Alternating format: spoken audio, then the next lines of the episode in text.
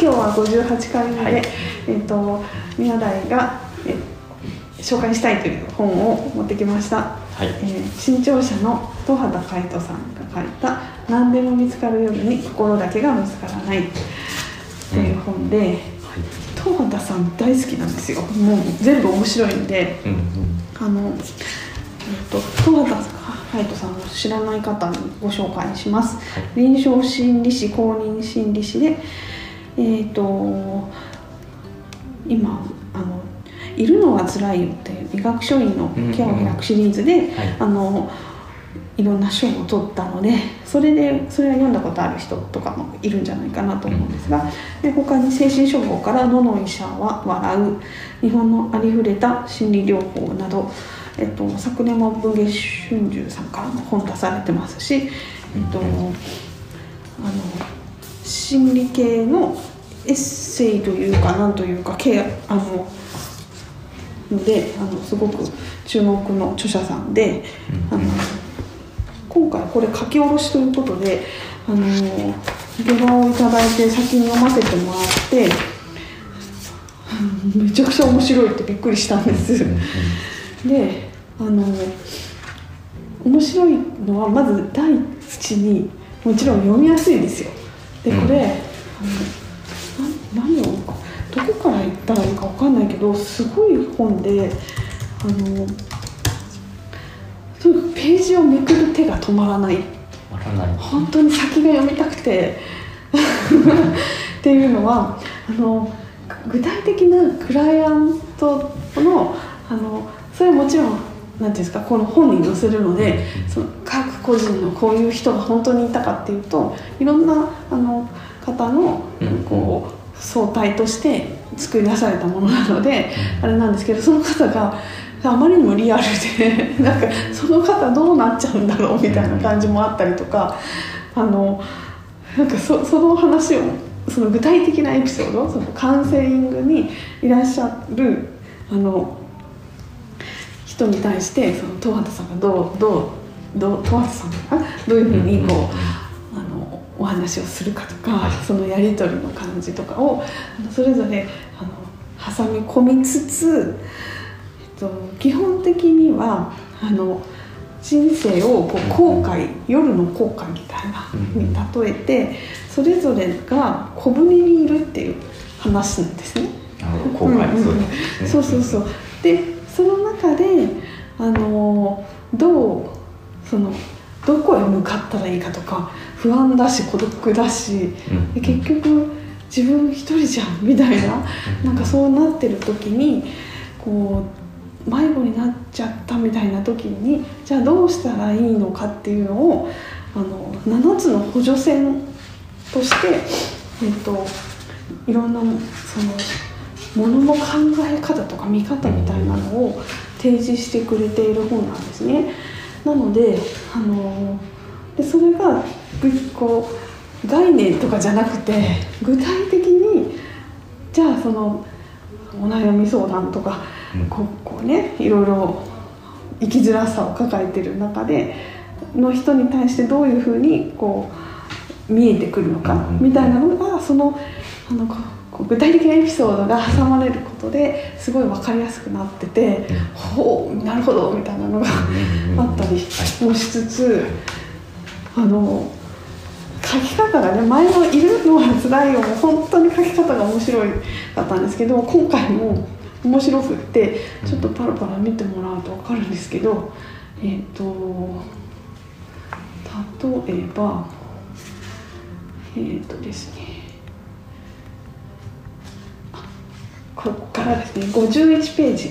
はい。にえっとさあさあお立ち会い。僕らの心は一体何と何でできているのでしょうか。気持ちよくスパーンと補助線を引いてみる。煙がもくもくと立ち込めてそこからドロンと現れたのは馬とジョッキ。ーこいつら一体何者だ？っていうのが あるじゃないですか。面白いですよね。あのそのなんかこういろいろな悩んだり困ったりしてる時ってもうぐちゃぐちゃになってるそこをまずちょっとこう分割してみよう。補助線を引いてみようみたいなね。であのその前に処方箋と補助線の話とかもあってそうそう面白いんですけど、うん。まあ、この馬とジョッキーとかすごい、はあ、知ってるあのあるあるあるみたいな自分の中に両方あるって思ったんですけどあるんですね。そう。あのなんか、えっと、例えばこれはねえ52ページにあるように寒い朝の布団の中で、えっと、馬とジョッキーの争いが始まるっていうんで馬はもうちょっと寝てたい。ジョッキーは朝の準備をしようと主張する。で馬がジョッキーに干渉すると心地よい2度目へと落ちていく。だけどジョッキーも、えっと、10分後にもう一度目覚ましをセットして、えっと、また戦いが始まるみたいなねそういうせめぎ合いあのこの間なんか吉見さんと話してた時になんか何かこう例えば転職とか決める時に勢いでもうええやみたいなのがあれ馬でジョッキーがいやいやちょっと待って。今すぐにやめることはないみたいなね。あのちょっと考えようよみたいなのがジョッキ。ーっていうのでで確かにこのそのせめぎ合いで私たちっていろいろあの選択してきてるしあの、まあ、日々そういうことがあるよなと思って。でもあのどっちかをなんていうのどどっちかが優先じゃなきゃいけないとかっていうわけでもなくなんかそれぞれをこうなんかよ良い具合に していかないとやっぱいけなくて。まあそうですよね。それ放送放送しちゃうそうなんですよ。そうなんですよ。ですごいあのその通りじゃないですか、でも意外とこうやって悩み事みたいな抱えてる時ってもうやめちゃえとかなんか、なんかあるじゃないですか。もう早く白黒つけちゃおうみたいなね。なんかそういうのをいやいやちょっと待てよっていうふうに考えたりとかっていうことが例えばあのなんかねこの十和田さんも自分は中年だっておっしゃってるんですけどやっぱそれなりに人生生きてくるとそんな白黒つけてられないみたいなそんな簡単に決めちゃいけないよみたいな瞬間とか多分きっといっぱいあると思うんですけどなんかそういうこととかもあのなんかこう言われると馬とジョッキーとか言われるとなんか決めようみたいな時に馬が優勢でいいかなって時もあるしやっぱ本当の自分なんて本当の自分って分かんないけどそれないんだけど分かんない。あるのかないのか分かんない。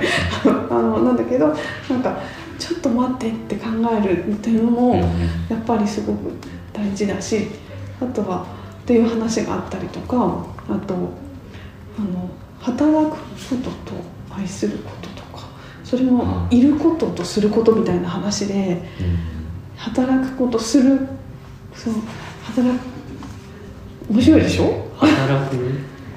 働くこと？うんうん。と愛すするするここと。とそれ気になり。気になるんですが面白いんですよ これもそれはあれですか？なんか働仕事と私とそそんな話じゃあない。あのねはいそれは愛されることかもしれない。ああなるほど、うん。愛されてますね どっちかっていうとうんうん。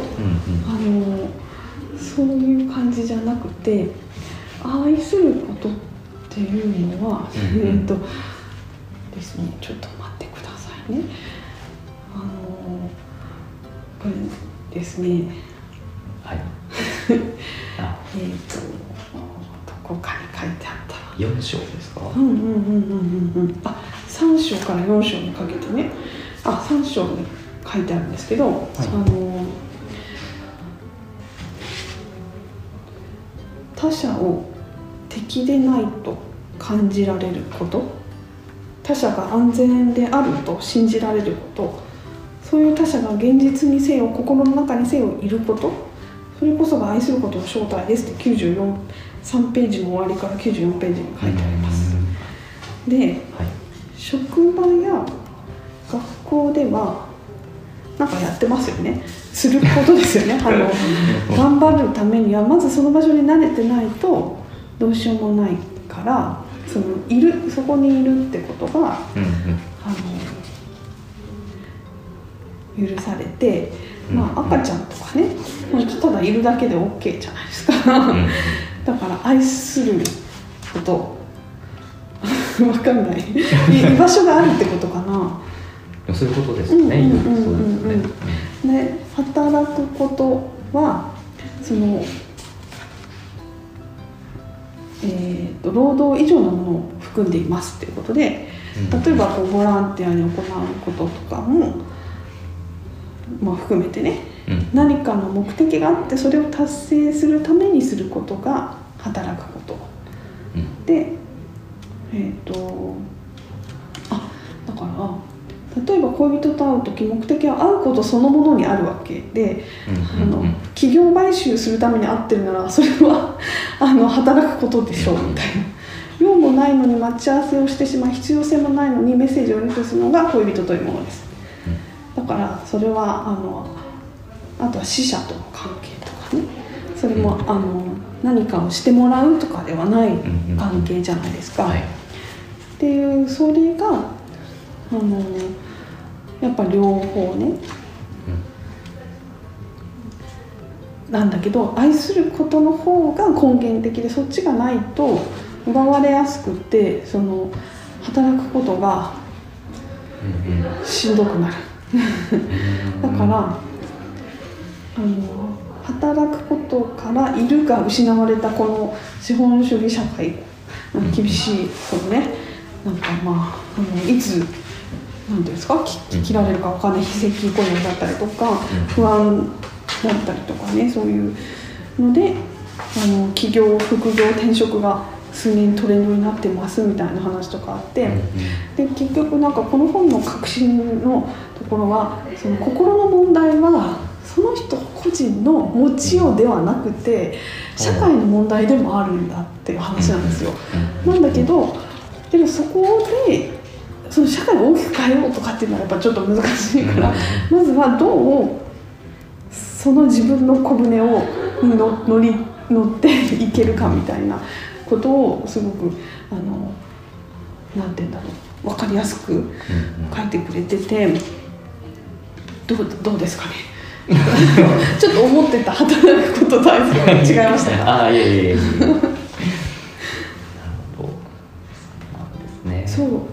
かねそういう話があのたくさんあってその他者との関係もシェアの関係と内緒の関係って例えば親子だったり恋人だったりとかそういう関係だとあの内緒の関係なんだけど、あの内緒の関係はやっぱ傷つけ合いやすい。シェアの関係だと何かをこう一緒にやっているからなんかまあ離れたりとかうまくねはいはい。漂えるけど内緒の関係だとあの不快にするからうん。傷つき合うことがある。でもだからじゃあやっぱやめそういうのは内緒の関係ない方がいいみたいな、うん。そういうことかっていうとそうでもなくてうん。あのあのシェアの関係？例えばあの職場のねこういう観光者はいはい。なんか一応一緒に何かこう目的があってやってるじゃないですか、でそういう関係だとまああのーとりあえずまあお互いの苦労はその場での 苦労がなんとなく分かり合えてそれであの励まし合ったりとかして、お互い助け合いながらみたいな、ね、あのうん。ママ友とかねあの職場とかそういうの苦労はシェアされ分かち合える。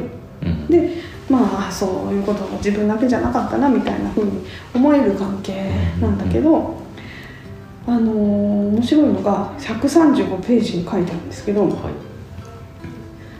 えーっとねシェアのつながりによって傷つかないように配慮されると武装を解くことができ安全だと感じられる場所では元から存在している自分らしさが素直に外に出てきてで武装しないと楽だし何より周りを傷つけないのは結構いいやつに見えてくるものです性格の良い悪いなんてのは案外環境次第です。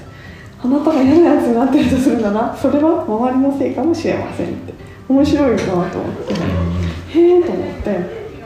あのただその後の傷つけ合う136ページ後ね。内緒の関係その複雑な難しい。踏み込んだ他者に踏み込んだり踏み込まれたりするリスクのある関係は、まあ、確かに最近はねあの避けられがちというかなるべくならあんまりそこまでこう深入りされないようにしたりとかね。なんかそういうことってよく言われてるけれどもシェアのつながる関係があった上で内緒の関係もつながりもも必要な時もあるのではないかって書いてあるんですよ。でもこれはなんかでもこうなんかこういうのでちょっとなんか内緒の関係ない方が視野の関係がいっぱいあればね、それでいいんじゃないかなとかってね思えてくるんですけどこの後のあのカウンセリングのあのミキさんの話とかね、達也さんとミキさんの関係がこう内緒の関係になっていくんですよ。でもなんかもう本当にお互い傷つけ合ってはもう心配でしょうがなかったです大丈夫かなと思ってそこの辺がねもうミキさんとかね夏也さんとか思って。いいことなんですよね。そうなんですけど。それであのよ読んでるんですけど。でもなんかその後に出てきた先がねすごいいい関係がこうできたんですよ。そんな傷つけ合ってた2人そうなんですよ。私もうちょっと大変だよこの2人両方嫌だな。大変だなと思って、はあ、もうこれダメだろうと思って。どういうふうな結果になるのかなと思ったら、うん、まあそんなに簡単ではないなと。世の中に生きていくのはね、まあ、それ知ってるけど、あのあれがいいこれがいいとね白くつけて。あの人悪い人あの人はちょっとパスとかね苦手とかねそうやって決めつけてね。あのでもあの人はめっちゃいい人とかねなんかそうやってなんかそういうのじゃないんだよね、うん、そうですね。そうなんだよな、なんかやっぱその関係性からその人のこう出てくるものも違うし、でその傷つけ合うようなねそういうのもあのまあ案外そこから過ぎ去ってみるとね、すごい大波かもしれない、けど過ぎ去ってみればねあれ？違うとこに進めてくれてたなというようなね感じをさせてあのなんかくれてあのなんかね最終章6章7章とかあ7章とかねもう幸福について考えてるんですよ。幸福ってすごいですよね。幸福？って何ですか？みたいな。はあって。ねえ？って。なんかそのまさかカウンセリングとかの話から幸福についての話になるなんて思いもしなくてでもあの幸福は4つに分かれますっていうんですよ。232ページに書いたんですけど純粋なポジティブと不純なポジティブ。純粋なネガティブと不純なネガティブって言って幸福論をなんかどんどんこう、うん、解像度を上げていくんですよね。うんうん、で、まあ、あの純粋なポジティブはあの、うん、なんかすごいラッキーみたいなね歓喜の瞬間、うん、かりやすい、そうですね。で、えー、不純なポジティブっていうのは完全な幸福には異物が混入し始めてほどほどのポジティブ。例えばあのこれちょっとおかしいあの233ページ最後ね、はい、彼氏は確かに鼻毛の王子様ですよね。せっかくこうできた恋人がね白馬の王子様。あれ意外とあの鼻毛の王子様なんだかケチだしかも流しない。だけど基本的には優しくて自分を大切にしてくれるから、まあ、たまにはかっこよく見えるのでそういう時は彼氏は不純な王子様ですっていう。おかしいなと思って。これがあの不純なポジティブ。であの程よい幸福であの純粋ネガティブの方でいくと純粋なネガティブ、あの人生をかけた挑戦が惨めな失敗に終わった時信頼する人から裏切られた時経済的根拠に応じられまあもう純粋なネガティブはもう想像するね。もうきついですね。もう まあねその通りですよね。えっとでそれは、まあ、具体的な脅威から逃げる必要があるっていうのは大前提なんだけど安全が確保されたとしてもネガ純粋なネガティブが立ち去らない時がある。これ236ページに書いてあるんですけど、えっと、ポジティブなものが人工的に排除されているのです。ってなんかそういうちょっといろいろ書いてあって、はい。うんあの純粋なネガティブの最中にあって絶望にしが縛れてると良きものが見えなくなって自分でこうなんかどんどんどんどん悪くなっていっちゃう。そのそのそっちの方そのぐるぐるになってる時ですよね。それがあのそういう最悪な時は純粋なポジティブが役に立ちますって。うんうんっていう話がねだからこうそういうこういう時はこうしたらいいとかうんうねん。でくるくると入れ替わるんだよみたいな話なんだけど、うんうん。それは確かに不安定で危うい時期なんですよねっていうそういう時になったらうん。不純なネガティブへと移行していくことですって。へえとか思いません？不純な。ほどほどなほどほどな。それは不純なネガティブの本質は時間にあるからです。時の流れ。それは。時間が例えばそうなんですよ。時間が解決してくれるみたいな。もうなんかだ大喧嘩したね。うんあのミキさんと達也さんですよ。でなんかもうあの SNS にもうバリ雑言を書き散らしてるんですよ。達也さんは怒りに見ちゃって。それでもうなんかそそこしかねうんうん。こう吐き出す場所がない。みたいなそういうあれに荒れてる中であのー時間はねそれでも過ぎ去っていくじゃないですか。はい。ね、それで時間をかけて時間をかけていくことで、あのーうん。ちょっと会おう会ってね、まあ、話してみるかみたいな。うん。とかって言ってだんだんね話をしてお互いにこう傷つき合うこととかもねあったりとかしながらもそれでもなんかやっぱりこう揺れるんですよね。あのもう最悪だって思う反面、うん。いやでもっていうそのそれがそそのなんかこうまだら模様の状態っていうのをす過ぎて時間をかけていく。っていうのをこれがネガティブな幸せと呼びたいと。264ページ、辛い時間です。悲しみは気持ちのいいものではなく心を落ち込ませます。でもそういう時間がなければ僕らの心はシンプルで狭く浅いままにとどまってしまうっていうことでここに私は素晴らしいなと思ったのが悲しみには豊かさがあって、えー、とそういうものを実感できた時僕らはネガティブなことが起こり続ける人生というものをそれでも生きるに足るものだと思えるそれを世間では大人になるというのでしょう。はあそうですね。そうですよ。全くですよと思って。あのすすごいこのこんなねあのネタバレとかっていうのかもしれないけど私はこう 言っちゃっていいのかなこれ。ここまで言っちゃって。うんだいぶ話してますよね。でもねあのすごい読みやすいんであ面白いから、うん。まあとにかく読んでほしいんですけどそのなんかえどうなんだろうこういう文芸書とかだったらネタバレになっちゃうんですよねこですよねでもこの本に書いてあるのは、うん。その結末結論こうであるっていうのは今の話ではないですからね、うそうなんです。もっといろいろあるんです。その7つの補助線とかね。が全部ひっくるめて、うんうん。なんかあのなんかそんなにね大人になるってなんか何度もさ大人になったなって思ってきたじゃないですか。わかんないな。なんか例えば自分で稼げるようになったなとかね。あのなんかちょっと辛いもの食べれるようになったなとかね、大人になこの苦手だったわさびのそうでもなくなったみたいなとかね。